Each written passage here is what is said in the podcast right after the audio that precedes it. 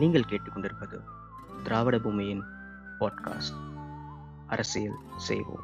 நமது திராவிட பூமி Twitter space சமூக வலைதள அரங்கில் பெரியார் மண் என்ற தலைப்பு கருஞ்சட்டை தமிழர் எழுத்தாளர் பேராசிரியர் ஐயா சுப வீரபாண்டியன் அவர்கள் கலந்து கொண்டு நம்முடைய பேசிய காணொளி உங்களுக்காக. திராவிட சிந்தனையாளர் பேச்சாளர் பேராசிரியர் ஐயா சுபவி அவர்களை திராவிட பூமி குழுவின் சார்பாக வரவேற்கிறேன். ஐயா வணக்கங்க ஐயா. நன்றி நன்றி. அஹ், அனைவருக்கும் என் அன்பு வணக்கம். அஹ், நண்பர் அமீன் அவர்களின் அழைப்பை ஏற்று இந்த திராவிட பூமியில் உரையாற்றுகிற நல்ல வாய்ப்பினை பெற்றமைக்காக நான் மகிழ்ச்சி அடைகிறேன். இந்த வாய்ப்பினை தந்தமைக்காக உங்கள் அனைவருக்கும் என் நன்றியையும் தெரிவித்துக் கொள்கிறேன். பெரியார் மண் என்னும் தலைப்பில் உரையாற்றும்படி அமீன் அவர்கள் கேட்டுக்கொண்டார்கள். பெரியார் மண் என்பது மிக ஆழமான விரிவாக பேசப்பட வேண்டிய ஒரு தலைப்பு. ஆனால் இன்றைக்கு தொடர்ந்து தொலைபேசிகளிலும் வேறு நிகழ்ச்சிகளிலும் பங்கேற்றுக் கொண்டே இருப்பதால் என்னால் ஒரு முப்பது நிமிடங்கள் மட்டுமே பேச இயலும் என்று நான் சொல்லியிருக்கிறேன். அப்படி அந்த முப்பது நிமிடங்களுக்குள்ளாக உங்களிடம் சில கருத்துக்களை பகிர்ந்து கொள்வதற்கு இதனை நான் பயன்படுத்திக் கொள்ளுவேன். இது பெரியார் மண் என்கிற இந்த முழக்கம் இப்போதெல்லாம் அடிக்கடி கேட்டுக்கொண்டே இருக்கிறது. அதற்கு காரணம் இது பெரியார் மண் இல்லை என்றும் பெரியாரால் தான் தமிழகம் சீரழிந்து விட்டதென்றும் எதிர்குரல்கள் கேட்பதால் அதற்கான விடையை அழுத்தமாக சொல்ல வேண்டிய கட்டம் இருக்கிறது. இது பெரியார் மண் என்பதற்கு அடிப்படையாக ஒரு காரணத்தை நாம் சொல்ல வேண்டும் என்றால் அவர் இறந்து போய் ஏறத்தாழ ஒரு அரை நூற்றாண்டு நெருங்கி கொண்டிருக்கிற இந்த வேடையிலும் கூட அவரை பற்றிய விமர்சனங்கள் அவரை பற்றிய அவதூறுகள் அவருக்கான எதிர்ப்பு குரல்கள் இன்னமும் தொடர்ந்து கேட்டுக்கொண்டே இருக்கின்றன என்பதே அவர் வாழ்ந்து கொண்டிருக்கிறார் என்பதற்கான அடையாளம். அதுவே இது பெரியார் மண்ணாகத்தான் இருக்கிறது என்பதை உணர்த்துகிற ஒரு குறியீடு என்றும் நாம் சொல்லலாம்.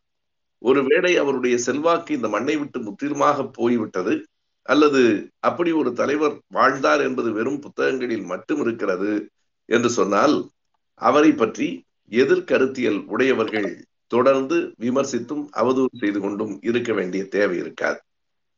அவருடைய கருத்தியல் இன்னமும் இந்த மண்ணில் உயிர்ப்போடு இருக்கிறது என்கிற காரணத்தால் தான் அதை எதிர்க்கிறவர்கள் அதனை அழித்து விட வேண்டும் என்று நினைக்கிறார்கள். இதுவே பெரியார் மண் என்பதற்கான அடிப்படையான முதல் செய்தி என்று சொல்லலாம். இப்படி எதிர்மறையாகத்தான் நாம் இதனை பெரியார் மண் என்று மெய்ப்பிக்க வேண்டியதில்லை. நேர்மறையாக பல செய்திகள் இருக்கின்றன. இருந்தாலும் எளிமையாக விளங்கிக் கொள்வதற்காக நான் இந்த செய்தியை முதலில் வைத்தேன். மற்றபடி எதிர்மறையில் தான் பெரியார் வாழ்கிறார் என்று நாம் கருதிவிடக் கூடாது. அடிப்படையில் பெரியார் எங்கே வாழ்கிறார்? பெரியார் மண் என்று சொல்வதற்கான காரணம் என்ன? இன்றைக்கு கூட ஒரு நிகழ்வினை எல்லோரும் தொலைக்காட்சி வாயிலாக பார்த்திருப்பீர்கள்.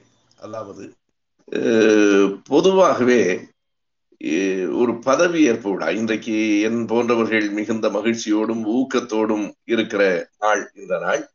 ஒரு பத்து ஆண்டுகளுக்கு பிறகு எங்கள் விருப்பம் அல்லது உங்களில் பலரும் அந்த கருத்துடையவர்களாக இருந்தால் நம்முடைய விருப்பம் நிறைவேறிய நாள் என்று கூட இதனை சொல்லலாம். இந்த நாளில் இன்று காலையில் தமிழக அமைச்சரவையில் முப்பத்தி நான்கு பேர் முதலமைச்சர் உட்பட பதவியேற்றார்கள். இரண்டு நிகழ்வுகளை நீங்கள் கவனித்திருக்கலாம். முப்பத்தி நான்கு பேரில் ஒருவர் கூட கடவுள் மீது ஆணையாக என்று கூறி உறுதி எடுத்துக் கொள்ளவில்லை. உளமாற உறுதி எடுத்துக் கொள்கிறேன் என்றுதான் சொன்னார்கள். முப்பத்தி மூன்று பேரில் அதாவது முதலமைச்சரை தவிர்த்து விட்டு மீதம் இருக்கிற முப்பத்தி மூன்று அமைச்சர்களில் ஒருவர் கூட பதவி ஏற்றதற்கு பிறகு முதலமைச்சரின் காலில் விழுந்து வணங்கவில்லை. இது இரண்டும் திராவிட இயக்கத்தின் அடிப்படையான கோட்பாடுகள். இப்படி சொல்வதன் மூலமாக கடவுள் மறுப்புதான் பெரியாரியத்தின் அடிப்படையான ஒரே கொள்கை என்றும் கருதிவிடக் கூடாது. இன்றைக்கு உளமாற உறுதி எடுத்துக் கொள்ளுகிறேன் என்று பொறுப்பேற்றுக் கொண்ட அமைச்சர்களில் பலர் கடவுள் நம்பிக்கை உடையவர்கள்தான். நான் தனிப்பட்ட முறையில் அறிவேன். எடுத்துக்காட்டாக அருமை நண்பர் சேகர் பாபு அவர்கள் இன்றைக்கு அமைச்சராக பொறுப்பேற்றுக் கொண்டார். அவர் தொடர்ந்து கோயில்களுக்கு போய் வருகிறவர் ஓர் ஐயப்ப பக்தர். அப்படி மஸ்தான் போன்றவர்களும் கூட இறை நம்பிக்கை உடையவர்களாக இருப்பார்கள். ஆனாலும் கூட அந்த இறை நம்பிக்கை என்பது வேறு அரசியல் என்பது வேறு. ஓர் அரசு என்று வருகிற போது அது மத சார்பற்றதாக இருக்க வேண்டும். நீங்கள் ஒரு நம்பிக்கையை தங்களினுடைய பக்தியை தங்களினுடைய மத உணர்வை பொது வாழ்வில் கொண்டு வந்து சேர்க்கக்கூடாது என்பதுதான். இதில் அடிப்படையான செய்தி அப்படி மத நம்பிக்கையோ கடவுள் நம்பிக்கையோ இருக்கக்கூடாது என்று நாம் சொல்லவில்லை. சொல்லவும் முடியாது சொல்லவும் கூடாது. ஆனால் அந்த மத நம்பிக்கை என்பது ஒவ்வொருவரினுடைய தனிப்பட்ட வாழ்க்கை சார்ந்தது. மாவீரர் லெனின் அவர்கள் சோவியத்திலே சொன்னதை நினைவு கூற வேண்டுமானால் as far as the government is concern the religion is a private affair என்று சொன்னார். அது தனி மனிதர்களினுடைய விருப்பம் அனுபவம் நம்பிக்கை சார்ந்தது. அதில் நாம் குறுக்கிடவில்லை. ஆனால் அரசு என்று வருகிற போது அது எல்லோருக்குமான அரசு மதச்சார்பற்ற அரசு. எனவே கடவுள் நம்பிக்கை அற்றவர்களாக இருக்க வேண்டும் என்பது நிபந்தனை இல்லை. ஆனால் கடவுள் நம்பிக்கை உடையவர்கள் கூட அமைச்சராக பொறுப்பேற்கும் போது உளமாற என்று பொது நிலையில் நின்று பதவியேற்பதுதான் சரியானது. அது இன்றைக்கு நடந்தது. இரண்டாவதாக பெரியார் அவர்கள் தொடங்கிய அந்த சுயமரியாதை இயக்கத்தினுடைய மிக அடிப்படையான ஒரு கோட்பாடு அந்த இயக்கத்தின் பெயரிலேயே இருக்கிறது. அதுதான் சுயமரியாதை. சுயமரியாதை என்னும் சொல் வெறும் சொல் அல்ல தமிழ்நாட்டின் ஒரு நூற்றாண்டு வரலாற்றில் பிரிக்க முடியாத ஒரு சொல். அந்த சொல்லுக்குள்ளே ஒரு மிகப்பெரிய தமிழக வரலாற்றின் கூறுகள் பல இருக்கின்றன. எனவே அந்த சுயமரியாதையினுடைய அடிப்படை இடையிலே கொஞ்சம் சரிந்தது. ஜெயலலிதா அம்மையார் ஆட்சியிலே இருக்கிற போதும் தொடர்ச்சியாக அமைச்சர்கள் உள்ளிட்ட அனைவரும் காலில் விழுந்து வணங்குவது என்பதை ஒரு கலாச்சாரமாகவே ஆக்கி கொண்டிருந்தார்கள். மறைந்த எழுத்தாளர் பிரபஞ்சன் கூட ஒரு முறை சொன்னார் இந்த கலாச்சாரம் வர வர ஒரு காலாச்சாரமாக ஆகிவிட்டது என்றார். காலில் விடுவதே ஆச்சாரம் ஒழுங்கு என்பதாக ஆகிவிட்டது என்று சொன்னார்.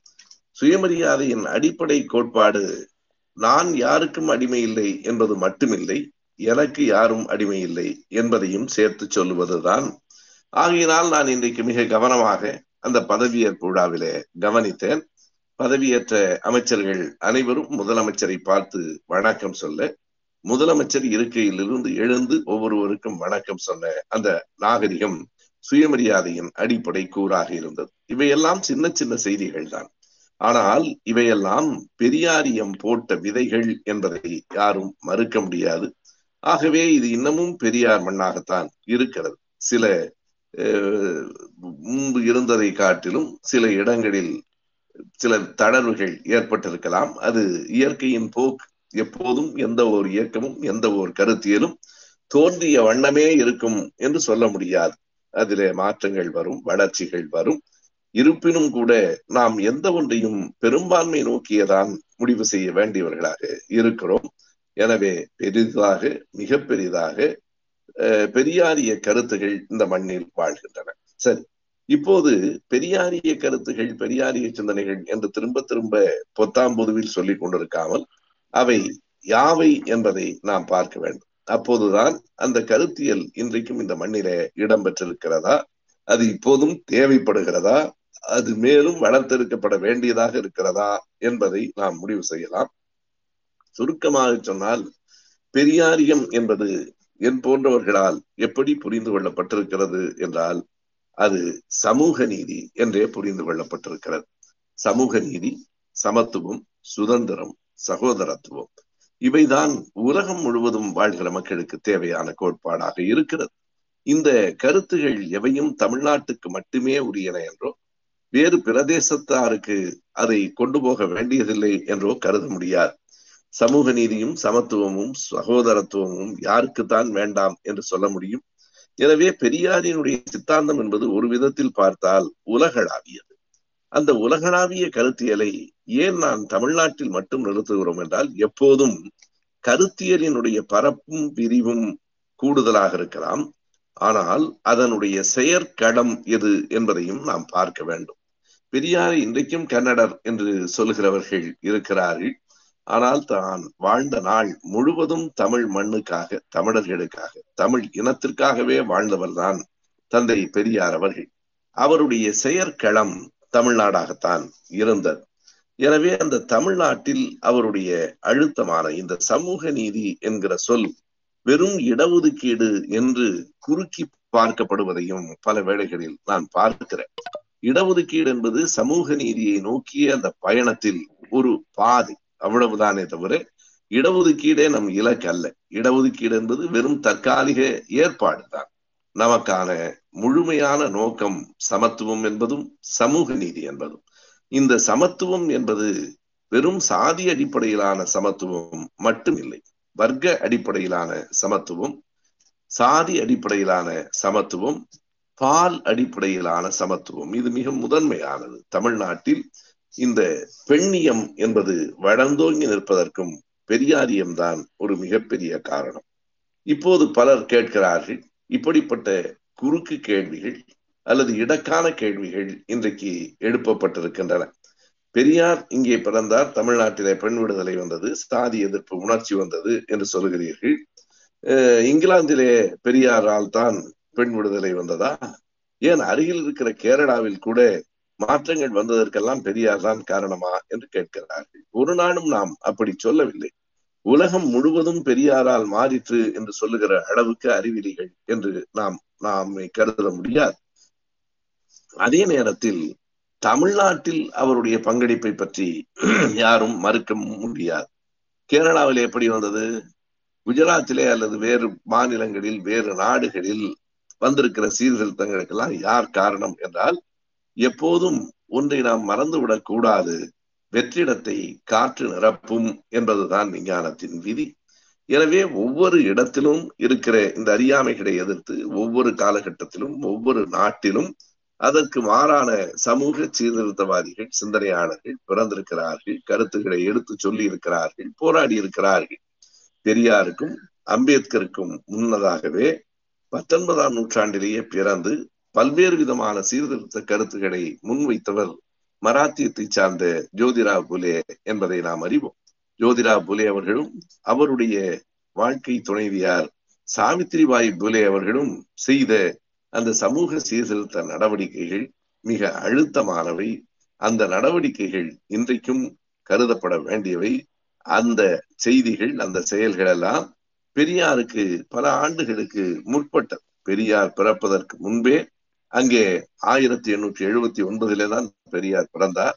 ஆயிரத்தி எண்ணூற்றி எழுபதாவது ஆண்டே சத்திய சோதக் மண்டல் என்கிற ஒரு அமைப்பை நிறுவி கணவனை இழந்த பெண்களுக்கு மறுமணம் என்பதும் ஒரு பெண்களுக்கு குறிப்பாக ஒடுக்கப்பட்ட சாதியை சார்ந்த பெண்களுக்கு கல்வி வழங்குவது என்பதும் ஜோதிபாய் பூலேயும் சாவித்திரிபாய் பூலேயும் தொடக்கி வைத்த நிகழ்ச்சிகள். அதற்காக அவர்கள் கடுமையான எதிர்ப்புகளை எல்லாம் சந்தித்தார். இப்படி தமிழ்நாட்டிலே பெரியார் என்றால் கேரளாவிலே நாராயணர் கர்நாடகத்திலே பசவண்ணர் இப்படி பல்வேறு பேர் க கபீர்தாசர் உத்தரப்பிரதேசத்திலே நான் இந்தியாவிலே சொல்லுகிறேன். உலகம் முழுவதும் சீர்திருத்தவாதிகள் இழந்திருக்கிறார்கள். நாம் அவற்றை மறுக்கவில்லை. ஆனால் அவற்றையெல்லாம் காட்டி தமிழ்நாட்டில பெரியாரின் பங்களிப்பு ஒன்றுமில்லை என்று சொல்லுவது பெரியார் மீது இருக்கிற ஒரு வன்மத்தின் வெளிப்பாடே தவிர அது உண்மையின் வெளிப்பாடு அல்ல. எனவே தமிழ்நாட்டில என்ன நடந்தது? நாம் வரலாற்றை இப்படி பிரித்து பார்த்தால் நமக்கு புரிந்துவிடும். சுயமரியாதை இயக்கத்துக்கு முன் சுயமரியாதை இயக்கத்துக்கு பின் என்று தமிழக வரலாற்றை பிரித்து பார்த்தால் சுயமரியாதை இயக்கத்துக்கு பின் எத்தனை மாற்றங்கள் நடந்திருக்கின்றன? அத்தனை மாற்றங்களுக்கும் எப்படி சுயமரியாதை இயக்கம் உதவி இருக்கிறது அல்லது அதனை தொடக்கி வைத்திருக்கிறது? எத்தனை போராட்டங்களை சந்தித்திருக்கிறது? எத்தனை தாக்குதல்களை எதிர்கொண்டிருக்கிறது? அதற்கு பிறகு வந்திருக்கிற மாற்றங்கள் என்னவாக இருக்கின்றன என்கிற கணக்குகளை நாம் பார்த்தால் கண்டிப்பாக இந்த இயக்கத்தின் காரணமாகவே தமிழ்நாட்டில் மாற்றங்கள் வந்திருக்கின்றன. இல்லை என்றாலும் மாற்றங்கள் வராதா? வரும். காரல் மார்க்ஸ் பிறக்கவில்லை என்றால் அந்த இடத்துக்கு இன்னொருவர் கண்டிப்பாக பிறந்திருப்பார். பெரியார் இல்லை என்றால் இன்னொருவர் வந்திருப்பார். வேறு ஒருவர் வருகிற போது அந்த ஆளுமை வேறாக இருக்கலாம். அவர் தோன்றுகிற அல்லது அவர் சீர்திருத்தத்திற்கு முனைகிற அந்த காலகட்டம் வேறாக இருக்கலாம். எனவே பெரியார் இல்லை என்றால் தமிழ்நாடே இல்லை என்றெல்லாம் முடிவுக்கு நாம் வந்துவிடவில்லை. இருந்தாலும் அந்த காலகட்டத்தில் பெரியார் தான் எல்லா விதமான பணிகளையும் தொடங்கினார் சமூக சீர்திருத்தங்களை ஏற்படுத்தினார். அதனுடைய வளர்ச்சி போக்கு இன்றைக்கும் இருந்து கொண்டே இருக்கிறது. சாதி ஒழிந்து விட்டதா என்று ஒரு கேள்வியை முன்வைக்கிறார்கள் ஒழியவில்லை. இப்போதும் சாதிய எண்ணங்கள் தமிழ்நாட்டில் இருக்கவே செய்கின்றன. பிறகு எப்படி திராவிட இயக்கம் வெற்றி பெற்றது என்று சொல்லுகிறீர்கள் என்று கேட்டால் சாதி எதிர்ப்பு உணர்வு சுயமரியாதை இயக்கத்துக்கு முன்னால் எப்படி இருந்தது பின்னால் எப்படி இருந்தது என்று பார்க்க வேண்டும். அந்த சாதிய எதிர்ப்பு உணர்வு இன்றைக்கும் வளர்ந்து கொண்டே இருக்கிறது. முற்றுமாக சாதியை ஒழித்து விடவில்லை. ஒழித்து விட முடியாது அது அத்தனை எளிதில்லை. என்ன காரணம்? சாதி என்பது இரண்டாயிரம் ஆண்டுகளுக்கு மேலாக வளர்ந்து நிற்கிற ஒரு நச்சு மரம். திராவிட இயக்கம் என்பது ஒரு நூற்றாண்டு வாழ். இரண்டாயிரம் ஆண்டு கால நச்சு மரத்தை ஒரு நூற்றாண்டு வாழால் நாம் வெட்டி எறிந்து விட முடியாது. அதற்கான முயற்சிகள் தொடங்கி இருக்கின்றன. எல்லாம் பெரியார் செய்து முடித்துவிட்டு போய்விட்டார் என்று நாம் ஒரு நாளும் சொல்லவில்லை. பெரியார் அந்த பணிகளை எல்லாம் தொடக்கினார். அவை தொடர்கின்றன. அவற்றுக்கான எதிர்ப்புகள் வருகின்றன. சில வேளைகளில் எதிர் நிலைகள் கூட உருவாகின்றன. அவற்றை அடுத்தடுத்த தலைமுறைகள் எதிர்கொள்ள வேண்டும். இன்றைக்கு நாம் உரையாடி கொண்டிருப்பதெல்லாம் கூட வெறும் பழம் பெருமை பேசுவதற்காக அல்ல. பெரியாரின் பெருமைகளை சொல்ல வேண்டும் என்பதற்காக அல்ல. பெரியார் தொடக்கி வைத்த பணிகள் நியாயமானவை. தேவையானவை என்று நாம் கருதினால் அதனை அடுத்த தலைமுறைக்கு எடுத்து செல்ல வேண்டும் என்பதற்காகத்தான் இந்த உரையாடல்களை எல்லாம் நாம் நிகழ்த்தி கொண்டிருக்கிறோம். எனவே சமூக நீதி சமத்துவத்தை நோக்கி எந்த அளவுக்கு நாம் நகர்ந்து வந்திருக்கிறோம் என்று கணக்கு பார்த்தால் பல உண்மைகள் நமக்கு புரியும். நான் சொல்லுகிற இந்த கணக்கையே கூட வைத்துக் கொள்ளலாம். சுயமரியாதை இயக்கம் வந்ததற்கு பிறகு எத்தனை பால்ய விவாகங்கள் நடந்திருக்கின்றன இப்போதும் நடந்து கொண்டிருக்கின்றன. குறிப்பாக சிதம்பரத்தில் திருட்சிதர் குடும்பங்களில் அப்படிப்பட்ட பால்ய விவாகங்கள் நடக்கின்றன என்று சொல்லுகிறார்கள் ஆனால் முன்பு இருந்த நிலையிலிருந்து தொண்ணூற்றி ஐந்து விழுக்காடு குறைந்திருக்கிறது. இன்னொன்றை சொல்ல வேண்டும். பெண்கள் கல்வி என்பது இருபத்தி ஐந்து ஆயிரத்தி தொள்ளாயிரத்தி இருபத்தி ஐந்துக்கு முன்னால் எப்படி இருந்தது இன்றைக்கு எப்படி இருக்கிறது? ஆயிரத்தி தொள்ளாயிரத்தி இருபத்தி ஐந்து அல்ல ஆயிரத்தி தொள்ளாயிரத்தி ஐம்பது வரையில் கூட படித்த பெண்களை பார்ப்பது மிக மிக அரிதாகவே இருந்தது. ஆனால் இன்றைக்கு படிக்காத பெண்களை பார்ப்பது அதே அளவுக்கு அரிதாக ஆகிவிட்டது. இது பெண் கல்வியில வந்திருக்கிற முன்னேற்றம் இல்லையா? அது மட்டுமல்லாமல் பெண்கள் படிக்கலாம் என்றால் கூட தொடக்கத்தில் எது வரையில் படிக்கலாம்? பெண்கள் வயதுக்கு வருகிற வரையில் படிக்கலாம். பிறகு பள்ளிக்கூடத்துக்கு அனுப்ப மாட்டார்கள். அந்த நிலையை கடந்தோம். பெண்கள் எல்லோரும் கல்லூரி கல்வி மிகப்பெரிய இரண்டு முதுநிலை கல்வி முனைவர் ஆய்வு பட்டம் வரைக்கும் படிக்கிற கட்டங்கள் இன்றைக்கு தொழில் கல்வியை பெண்கள் படித்துக் கொண்டிருக்கிறார்கள். தொழில் கல்வி இன்றைக்கு ஒன்றை நாம் கணக்கில கொள்ள வேண்டும். பொதுவாக பொறியியலில் கூட எந்த படிப்பில் கூடுதலாக பெண்கள் மின் அணு துறையில படிப்பார்கள் மின்னியல் துறையில கூட படிப்பார்கள் கணிப்பொறி துறையில படிப்பார்கள். ஆனால் இன்றைக்கு பெண்கள் கட்டிடவியல் இயந்திரவியல் சிவில் அண்ட் மெக்கானிக்ஸ் என்று சொல்லுகிற துறையிலும் கூட பெண் பிள்ளைகள் படித்துக் கொண்டிருக்கிறார்கள் என்பது ஒரு செய் எனவே படிப்பு என்பது அவசியமானது. எந்த படிப்பை பெண்கள் விரும்புகிறார்களோ அதனை அவர்கள் படிக்கலாம் என்கிற நிலை இன்றைக்கு வந்திருக்கிறது. அடுத்ததாக மூன்றாவது முதலில் பள்ளிக்கே போகக்கூடாது. பிறகு போகலாம் ஒரு குறிப்பிட்ட அளவிற்கு தான் படிக்க வேண்டும். அதற்கு பின்னால் என்ன விரும்புகிறார்களோ அதை அவர்கள் படிக்கலாம் என்கிற நிலை வந்தாலும் கூட பெண்கள் வேலைக்கு போகலாமா என்கிற ஒரு கேள்வி இருந்து கொண்டே இருந்தது. அந்த கேள்விகள் எல்லாம் உடைந்து நொறுங்கி வேலைக்கு போகாமல் பெண்கள் இருக்கலாமா? என்கிற கேள்வி இன்றைக்கு வந்து விட்டது. நீங்கள் எண்ணி பார்க்கலாம். இப்போதும் கூட வீட்டில் ஒரு ஐம்பது வயதுக்கு மேற்பட்டவர்கள் வேலைக்கு போகாதவர்கள் கூடுதலாக இருக்கும். ஆனால் ஐம்பதுக்கு கீழே இன்னமும் வந்தால் நாற்பது வயதுக்கு கீழே இருக்கிறவர்களில் வேலைக்கு போகாத பெண்களின் எண்ணிக்கை மிக மிக குறைவுதான். இப்படி பெண்களின் முன்னேற்றம் ஒரு பக்கத்திலே வந்திருக்கிறது என்பதும் பெரிய இது என்பதை நேரத்தில் சாதிய எதிர்ப்பு உணர்வும் வளர்ந்திருக்கிறது. சுருக்கமாக சொன்னால் இந்தியாவிலேயே தங்கள் பெயருக்கு பின்னால் சாதியை போட்டுக் கொள்வதற்கு இந்த நிமிடமும் வெட்கப்படுகிற ஒரு நிலமாக இருப்பது தமிழ்நாடு தான். வெளியின் வடநாட்டில் இருக்கிற அரசியல் தலைவர்கள் எல்லோருடைய பெயரிலும் சாதி பெயர் ஒட்டி கொண்டிருக்கும் அல்லது சாதிதான் அவர்களுக்கான அடையாளமாகவே இருக்கும். அந்த சாதி இல்லை என்று சொன்னால் அந்த பெயரே பெரும்பாலும் மறைந்து போய் சாதி பெயர் மட்டும்தான் நிற்கும். தமிழ்நாட்டிலே அப்படி அல்ல. நான் யாரையும் குறை சொல்வதற்காக சொல்லவில்லை. நாம் மிகவும் விரும்புகிற லாலு பிரசாத் யாதவ் போன்றவர்கள் கூட அந்த யாதவ் என்பதை விட முடியாது. அதே போல எல்லா இடங்களிலும் பழைய தலைவர்களிலேயே ஜவஹர்லால் நேரு என்பது கூட பயன் பண்டிட் என்று சொல்கிறோம். பண்டிட் என்பது ஒரு சாதியினுடைய பெயர் தான் இப்படி எல்லா இடங்களிலும் சாதி பெயர்கள் தான் வடநாட்டிலே தலைவர்களின் பெயர்களிலும் ஒட்டி கொண்டிருக்கும் ஆனால் தமிழ்நாட்டிலே நீங்கள் பார்க்கலாம் யார் ஒருவரும் தன் பெயருக்கு பின்னால் சாதி உணர்வே அற்று போய்விட்டது. அவர்களுக்கு அந்த உணர்வே இல்லை என்று நான் பொய் சொல்லவில்லை. ஆனாலும் சாதி பெயரை போட்டுக் கொள்வதிலே தயக்கம் இருக்கிறது. விதிவிலக்குகள் உண்டு. ஐயா மறைந்த மூப்பனார் அவர்கள் அந்த சாதி பெயராலே இப்போதும் கூட கருப்பையா அவர்களை தெரியுமா என்று கேட்டால் யாருக்கும் தெரியாது. மூப்பனாரை தான் தெரியும். ஆனால் அது விதி விலக்கு தான். அவரும் அந்த சாதி உணர்வோடு கடைசி வரைக்கும் நடந்து கொண்டார் என்றெல்லாம் சொல்ல முடியாது. ஆனால் அந்த சாதிய பெயர் நின்றது. ஏன் நான் அவரை சாதிய உணர்வோடு பூட்டி வைக்கவில்லை என்றால் இரண்டு செய்திகளை சொல்லுகிறேன். அவர் முழுக்க சாதி உணர்வு உடையவரும் இல்லை. முழுக்க சாதி உணர்வு அற்றவரும் இல்லை. அப்படி சாதிய உணர்விலே முழுமையாக இருந்திருந்தால் விடுதலை சிறுத்தைகள் அமைப்பின் திருமாவளவனை முதலில் தேர்தல் களத்துக்கு அவர்தான் அழைத்து வந்தார். அதை செய்திருக்க முடியாது. எனவே இன்றைக்கும் தமிழ்நாட்டிலே சாதி பெயர்களை போட்டுக் கொள்ளுகிற பழக்கம் திருமண அடைப்பில் கூட பாட்டனார் பெயர் போடுகிற போதுதான் சாதி வரும். நாம் பார்க்கலாம். இவையெல்லாம் இது பெரியார் மண் என்பதற்கான அடையாளங்கள். இன்னமும் சொன்னால் சாதி மறுப்பு திருமணங்கள் இந்தியா முழுவதும் நடக்கலாம். ஆனால் தமிழ்நாட்டிலே தான் சாதி மறுப்பு திருமணங்கள் மிகச் சிறப்பாக திருமண மண்டபங்களில் இன்றைக்கும் பெரிதாக நடந்து கொண்டிருக்கின்றன. வடநாட்டில் அப்படியெல்லாம் சாதி மறுப்பு திருமணத்தை அத்தனை விமர்சையாக நடத்திவிட முடியாது. இன்றைக்கும் அதற்கான கடுமையான எதிர்ப்புகள் இருக்கின்றன. சாதி மறுப்பு திருமணம் வேண்டாம். ஒரு சுயமரியாதை திருமணத்தை கூட அத்தனை எளிதாக வடநாட்டு பகுதிகளில் நடத்திவிட முடியாது. நீங்கள் எண்ணி பார்க்கலாம். புரோகிதர் இல்லாமல் மந்திரம் இல்லாமல் இந்து மத சடங்குகள் இல்லாமல் ஒரு திருமணம் வடநாட்டில் நடக்கிறதா என்றால் நடக்கலாம். ஆனால் எண்ணிக்கையில் அது மிக மிக குறைவாக அதாவது விரல் விட்டு எண்ணக்கூடியதாகத்தான் இருக்கு. ஆனால் தமிழ்நாட்டிலே ஆயிரக்கணக்கான பல்லாயிரக்கணக்கான திருமணங்கள் நடந்திருக்கின்றன இன்றைக்கும் நடந்து கொண்டிருக்கின்றன.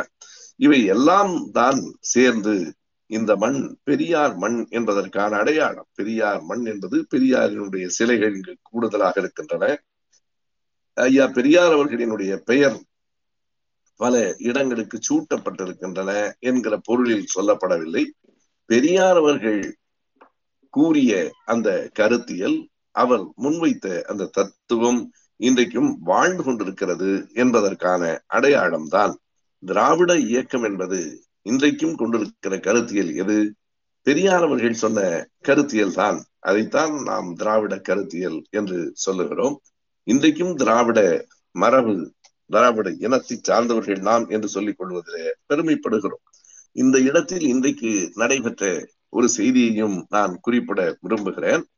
இன்று காலை முதலமைச்சராக பதவியேற்றவுடன் ஒன்பதே கால் மணிக்கு பதவியேற்றவுடன் ஒன்பதரை மணிக்கு தமிழ்நாட்டினுடைய முதலமைச்சர் மாண்புமிகு மு க ஸ்டாலின் அவர்கள் தன்னுடைய ட்விட்டர் பகுதியில் தனக்கான அறிமுகத்தை இப்படி பதிவு செய்திருக்கிறார். அதை உங்களில் பலர் பார்த்திருக்கலாம். இல்லை என்றாலும் இப்போது நீங்கள் உடனடியாக பாருங்கள். அவர் தன் பெயருக்கு கீழே தன்னை எப்படி அறிமுகப்படுத்திக் கொண்டிருக்கிறார் என்றார்.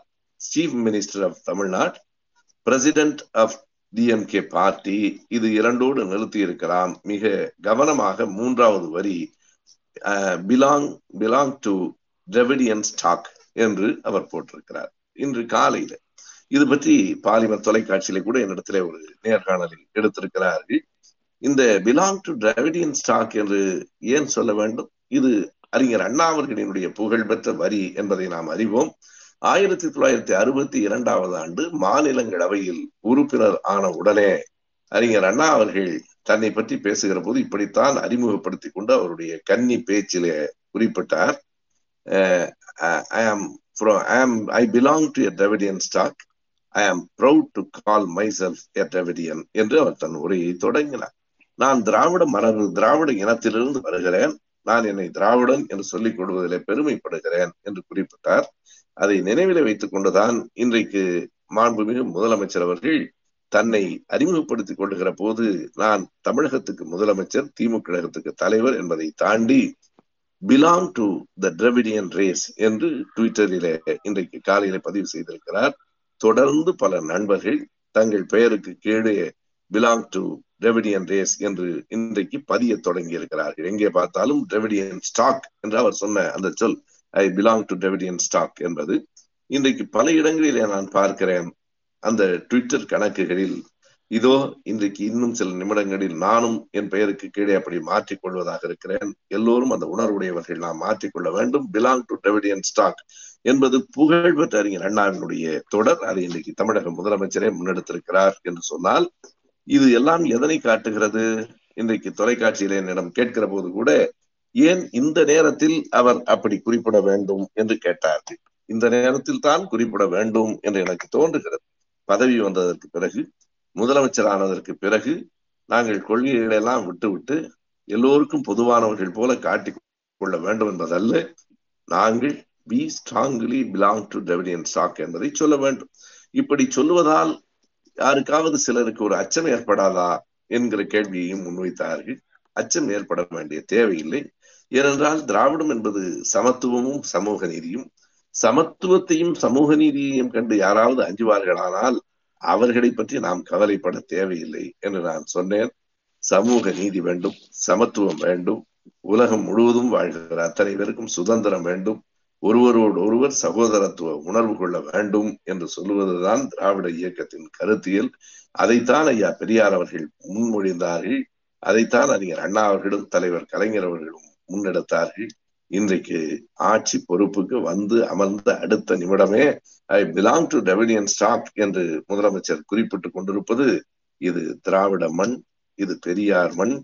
திராவிட இயக்க சித்தாந்தங்களினுடைய தொடர்ச்சி என்பதை காட்டுகிறது. இன்னும் எத்தனை காலத்துக்கு பெரியாரின் கருத்தியல் இந்த மண்ணில் தேவைப்படும்? இன்னும் எத்தனை காலத்துக்கு இங்கே சமத்துவம் சமத்துவமின்மை நிலவுகிறதோ? இன்னும் எத்தனை காலத்திற்கு சமூக அநீதி நிலவுகிறதோ? அத்தனை காலத்திற்கு இங்கே சமூக நீதிக்கும் சமத்துவத்துக்குமான குரல் எழுந்து கொண்டே இருக்கும். இது தொடர்ந்து பெரியார் மண்ணாகவே இருக்க வேண்டும். அதுதான் நாட்டுக்கும் மக்களுக்கும் நல்லது. இது பெரியார் மண். யார் மறுத்தாலும் யார் தடுத்தாலும் யார் இழித்து பேசினாலும் எல்லாவற்றையும் தாண்டி திரும்ப திரும்ப பெரியாரிய கொள்கைகள் தான் இந்த மண்ணில் வாழ்கின்றன. அவற்றுக்கான எதிர்நிலைகள் இருக்கலாம். அது ஜனநாயகத்தின் ஒரு பண்பு ஒரு கூறு. அதனை நாம் ஏற்றுக்கொள்ளுகிறோம். யாரையும் எதிர்கருத்து உடையவர்களை அல்லது எதிர்கருத்துகளை அழித்து விட வேண்டும் என்று கருதுகிற ஜனநாயகத்துக்கு எதிரான போக்குடையவர்கள் இல்லை நாம். கூட்டத்திற்கு வந்தவர்களை வெறும் உரைகளை கேட்டுவிட்டு போகாமல் கேள்வி கேளுங்கள் என்று சொன்னதே பெரியார் தான் அங்குதான் அடிப்படை ஜனநாயகம் தொடங்குகிறது.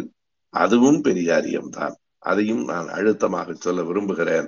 எதிர்கருத்துகளுக்கும் இடம் உண்டு என்பதுதான்.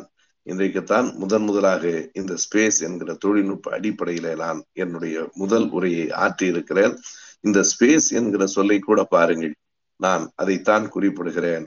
எதிர்கருத்துகளுக்கும் ஓர் இடம் உண்டு. There is a space for for any ideology என்பதுதான் ஜனநாயகம். அந்த ஜனநாயக பண்பை வளர்த்ததும் திராவிட இயக்கம்தான். பெரியாரிய கருத்தியல் தான் எனவே நாம் ஓங்கி சொல்வோம் உரத்து சொல்வோம் உள்ள மகிழ்வோடு சொல்வோம். இது பெரியார் மண் பெரியார் மண் இன்றும் என்றும். அனைவருக்கும் நன்றி வணக்கம். ஐயா கேள்வி கேட்கலாங்களா? ஆஹ் இப்ப தெளிவா இருக்கு. கேளுங்க. ஐயா முதல் கேள்வி ஸ்டாலினுடைய ஜாதகத்துல அனைத்து கட்டங்களையும் அலசி ஆராய்ந்து விட்டேன். அதுல வந்து முதல்வர் ஆகிறதுக்கு எந்தவித வாய்ப்புமே இல்லைன்னு சொல்லி நம்ம இதுல இருக்கக்கூடிய எச் ராஜா வந்து சொன்னாப்படி இத வந்து நீங்க எப்படிங்க எடுத்துக்கிறீங்க? ஸ்டாலின் அவர்களுடைய அனைத்து கட்டங்களையும் அலசி ஆராய்ந்து பார்த்த ஹெச் ராஜா அவர்களுக்கு தன்னுடைய கட்டம் எதையும் அலசி பார்க்க நேரமில்லாமல் போய்விட்டது. கடைசியாக அவர் தேர்தலில் வெற்றி பெறவில்லை. ஒரு சாரணர் தேர்தலில் கூட அவர் தோல்வி அடைந்தார். இதுவரையில் ஒரே ஒரு முறைதான் அவர் தேர்தலில் சட்டமன்றத்துக்கு வெற்றி பெற்றிருக்கிறார். அது இரண்டாயிரத்தி ஒன்று. அதுவும் திமுகவினுடைய தோடில் அமர்ந்ததால் அந்த வெற்றி அவருக்கு கிடைத்தது.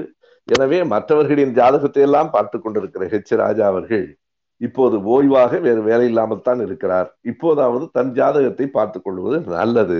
அல்லது இந்த ஜாதகம் பொய் என்பதை உணர்ந்து இனி அவருக்கும் பிறருக்கும் பார்க்காமல் இருப்பது அதை விட நல்லது. நன்றி நன்றி ஐயா. ஐயா அடுத்து ஒரு கேள்வி.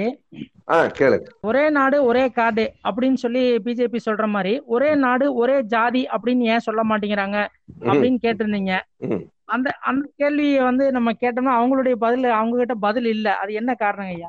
அதற்கு விடை அவர்களாலேயே சொல்ல முடியவில்லை என்கிற போது நாம் எப்படி சொல்ல முடியும்? ஏனென்றால் ஒரே ஜாதி என்று சொல் அதாவது இந்து மதம் என்பது சாதியில் தான் வாழ்கிறது. இந்து மதத்திலிருந்து சாதி பிற மதங்களுக்கு மாறியவர்களையும் இன்னமும் விடாமல் பற்றி கொண்டிருக்கிறது. இப்போதும் நான் பார்க்கிறேன் கிறிஸ்தவர்களாக இஸ்லாமியர்களாக மாறியவர்கள் கூட இப்போதும் அந்த சாதி உணர்வோடும் சிலர் இருப்பதை பார்க்க முடிகிறது. அப்படியானால் அந்த சாதி அவ்வளவு வலிமையாக இருக்கிறது. எல்லோரும் ஒரே ஜாதி என்று சொல்லிவிட்டால் அதற்கு பிறகு சாதி ஏற்றத்தாழ்வு இல்லை. சாதி ஏற்றத்தாழ்வு இல்லை என்றால் அடிப்படையில் இந்து மதமே இல்லை. எனவேதான் அவர்கள் அதை ஒரு நாளும் சொல்ல மாட்டார்கள். நாம் அதை சொல்லுகிறோம். நாராயணகுரு அவர்களினுடைய அந்த கோட்பாட்டை நீங்கள் பார்த்தால் ஒரே நாடு ஒரே கடவுள் ஒரே ஜாதி என்று அவர் சொல்லுவார். அதை இவர்கள் ஒரு நாளும் ஏற்க மாட்டார்கள். ஒரே ஜாதி என்று சொல்லுவது ஜாதி இல்லை என்பதனுடைய வேறு வடிவம் தான் ஆகையினால் அதற்கு அவர்களிடம் விடை இருக்காது. காரணம் அது அவர்களினுடைய கோட்பாட்டுக்கு நேர் எதிரானது.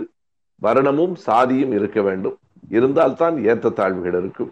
ஏற்றத்தாழ்வுகள் இருந்தால்தான் அவர்கள் சமூக அதிகாரத்தை கையில் வைத்துக் கொள்ள முடியும் என்று கருதுகிறவர்கள். எனவே நம்முடைய கோட்பாட்டுக்கு அவர்கள் விடை சொல்ல மாட்டார்கள் என்பது மட்டுமல்ல நம் கோட்பாட்டை அவர்கள் விரும்பவும் மாட்டார்கள். நன்றிங்க ஐயா. இறுதியா ஒரே ஒரு கேள்வி. நெடுங்காலத்துக்கு பிறகு திராவிட சண்டை போடுறதுக்கு ஒரு எங்களுடைய தளபதி மு க ஸ்டாலின் வந்திருக்காரு. அவர் குறித்து உங்களுடைய பார்வை. இத வந்து இறுதியா ஒரு கேள்வியை வச்சிடறோம். அவர் இன்றைக்குத்தான் முதலமைச்சராக பொறுப்பேற்றார். ஆனால் நான்கு நாட்களுக்கு முன்பாகவே தன்னுடைய வேலையை தொடங்கிவிட்டார். அவரை பொறுத்தல அவருடைய மிகப்பெரிய வலிமை எது என்று கேட்டால் அவருடைய உழைப்பு தான் தலைவர் கலைஞர் அவர்களிடமிருந்து அவர் பெற்றுக்கொண்டது அப்படியே கொஞ்சமும் மாறாமல் அந்த உழைப்பு எனக்கு கூட இன்றைக்கு மகிழ்ச்சியாக இருந்தாலும் கொஞ்சம் கவலையாகவும் இருந்தார் இருந்தது. என்ன என்றால் உறங்குவதற்கு கூட அவருக்கு நேரம் கிடைக்குமா என்று தெரியவில்லை. காலையில் ஏறத்தாழ அஹ், மூன்று நாட்களாக தொடர்ந்து இரவு பகலாக அவர் பணியாற்றி கொண்டிருக்கிறார். இப்போது முதலமைச்சர் ஆனதற்கு பிறகு காலையிலே பதவியேற்பு அதற்கு பிறகு அண்ணா கலைஞர் நினைவிடங்கள் ஐயா பெரியார் அவர்களின் நினைவிடம் அதற்கு பிறகு தலைமைச் செயலகத்திலே தொடர்ந்து பணிகள் வந்ததும் வராததுமாக ஐந்து புதிய ஆணைகள் அதற்கு பிறகு செயலாளர்களினுடைய புதிய மாற்றங்கள் நான்கு மணிக்கு அமைச்சரவை கூட்டம் ஐந்து மணிக்கு மாவட்ட ஆட்சியர்கள் கூட்டம் இப்படி தொடர்ந்து செயல்பட்டு கொண்டிருக்கிறார். அவருடைய உடல் நலம் பற்றி நமக்கு ஒரு கவலை இருக்கிறது. ஆனால் தமிழக நலம் பற்றி பெரிய மகிழ்ச்சி இருக்கிறது. இப்படி ஒருவர் முதலமைச்சராக வந்தது தமிழகத்தினுடைய மிகப்பெரிய நல் வாய்ப்பு என்றே நான் கருதுகிறேன். நன்றி. ஐயா மிக்க நன்றி. உங்களுடைய இவ்வளவு பணிச்சுமைக்கு நடுவில் உடம்பு சரியில்ல சூழ்நிலையிலேயே வந்து கேட்டமைக்காக வந்து கலந்துகிட்டதுக்கு ரொம்ப அனைவருக்கும் சந்தோஷம். அனைவருக்கும் மிக்க நன்றி. வணக்கம் வணக்கம் ஓகேங்க ஓகேங்க. நன்றிங்க. அனைவருக்கும் மீண்டும் என் வணக்கம். நன்றி. எங்கள் திராவிட பூமி பாட்காஸ்டை கேட்டு மகிழ்ந்த அனைவருக்கும் நன்றி. மீண்டும் மற்றும் ஒரு எபிசோடில் சந்திப்போம்.